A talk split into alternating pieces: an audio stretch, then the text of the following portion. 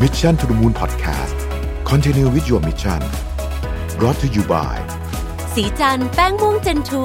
คุมมันนาน 12 ชั่วโมง ปกป้องผิวจาก PM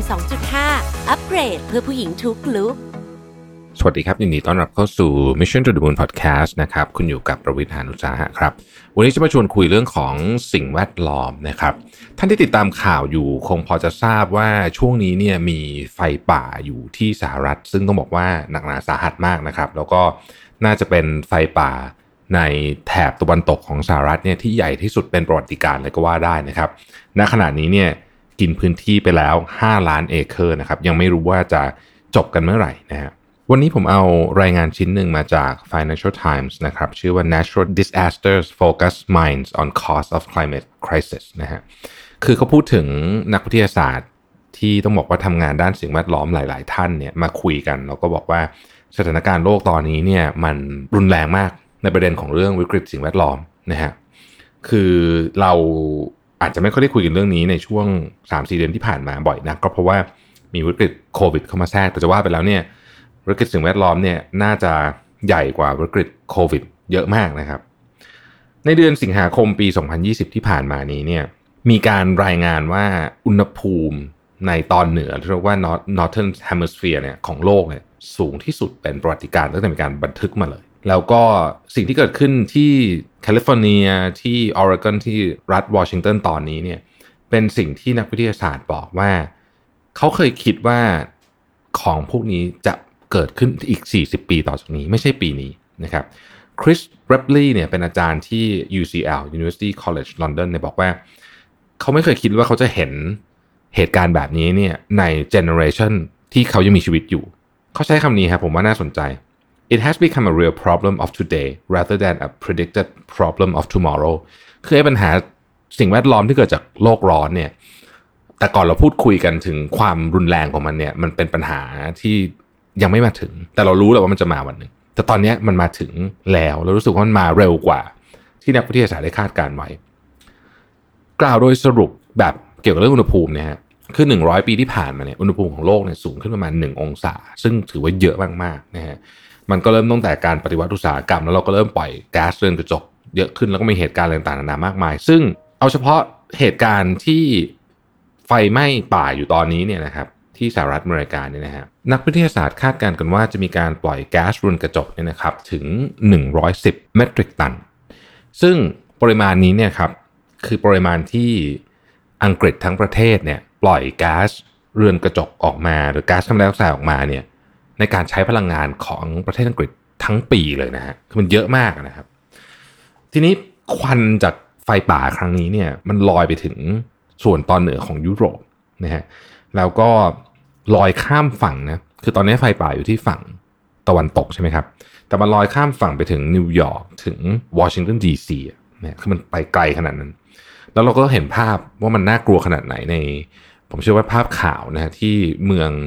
ซานฟรานซิสโกเนี่ยอย่างกับหนัง Blade Runner เลยนะครับ คือเป็นแดงไปทั้งทั้งเมืองเลยเนี่ยนะครับมันน่ากลัวมากๆ อีกสิ่งหนึ่งที่น่าเป็นห่วงพอกันก็คือประธานาธิบดีของสหรัฐนะฮะ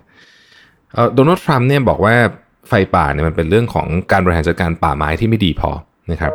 แต่ว่าบรรดานักวิทยาศาสตร์เนี่ยไม่เห็นด้วยนะฮะนักวิทยาศาสตร์บอกว่าสิ่งที่มันเกิดขึ้นกับไฟป่าที่ฝั่งตะวันตกของสหรัฐในขณะนี้เนี่ยเป็นสิ่งที่สามารถคาดการได้อยู่แล้ว เพราะมันเกิดจากโรคร้อน มันเกิดจากการเปลี่ยนแปลงของสภาวะอากาศ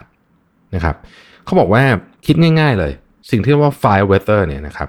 fire weather เนี่ยคือสภาพที่มันแห้งแล้วก็อุณหภูมิสูง สภาพนี้เนี่ยมันคือสภาพที่ก่อให้เกิดไฟป่าได้ง่าย ซึ่งเฟเดริกออตโตเนี่ยนะครับเป็น Head of Environmental Change Institute ที่ Oxford เนี่ยก็บอกว่า เพราะว่าโลกมันร้อนขึ้น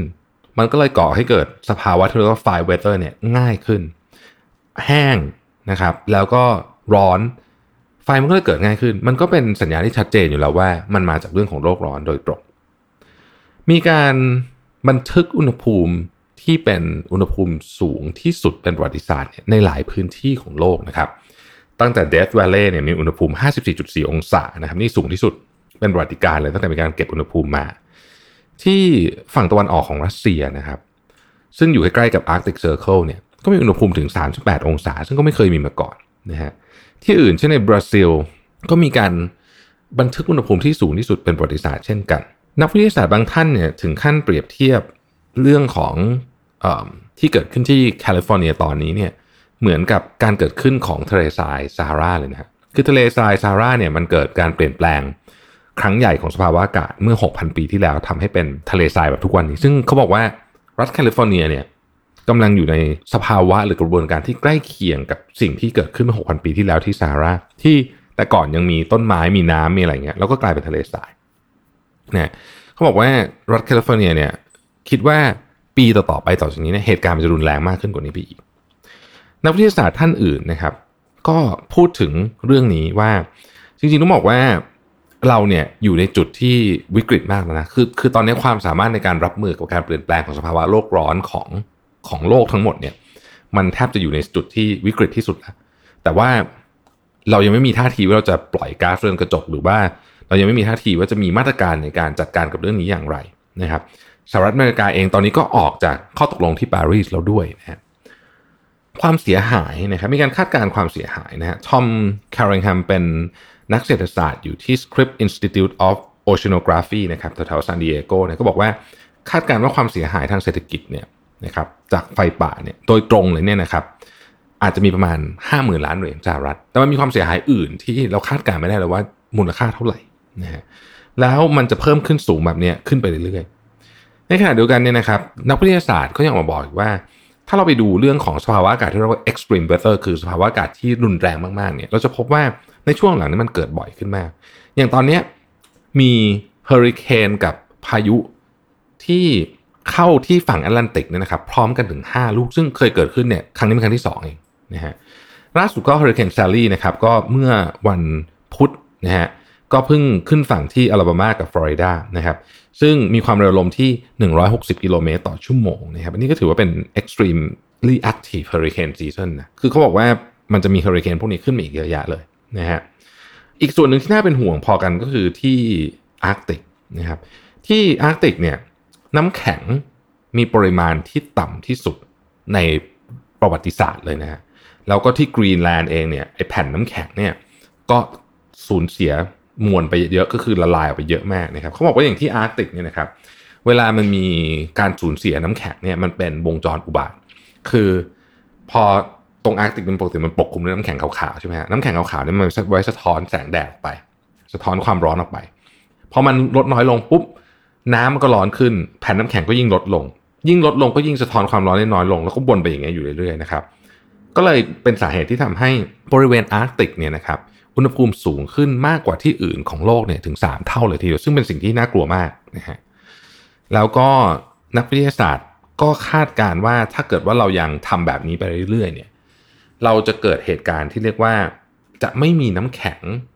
ในช่วง summer ในอาร์กติกเลยนะฮะแล้วก็ในที่สุดแล้วเนี่ยเราอาจจะไม่มีน้ำแข็งที่อาร์กติกอีกเลยก็ได้นะฮะนี่คือสิ่งที่หลายคนกลัวกัน แล้วก็ ผมคิดว่าเรื่องนี้เนี่ยต้องถูกกลับมาพูดคุยกันอีกครั้งหนึ่งหลังจากที่วิกฤตโควิดเริ่มที่จะจางลงนะครับ ว่าเราจะในฐานะประชาชนของโลกเนี่ยนะฮะเราจะสามารถทำอะไรกับเรื่องนี้ได้บ้างไม่งั้นเนี่ยไม่ต้องรอถึงรุ่นลูกรุ่นหลานแล้วครับ เอาแค่รุ่นนี้เนี่ยผมว่าเราก็จะเกิดวิกฤตที่จะทำให้โควิดเนี่ยกลายเป็นวิกฤตแบบเล็ก ๆ ไปเลย ขอบคุณที่ติดตาม Mission to the Moon นะครับ สวัสดีครับ Mission to the Moon Podcast Continue with your mission Presented by สีจันแป้งม่วงเจนทู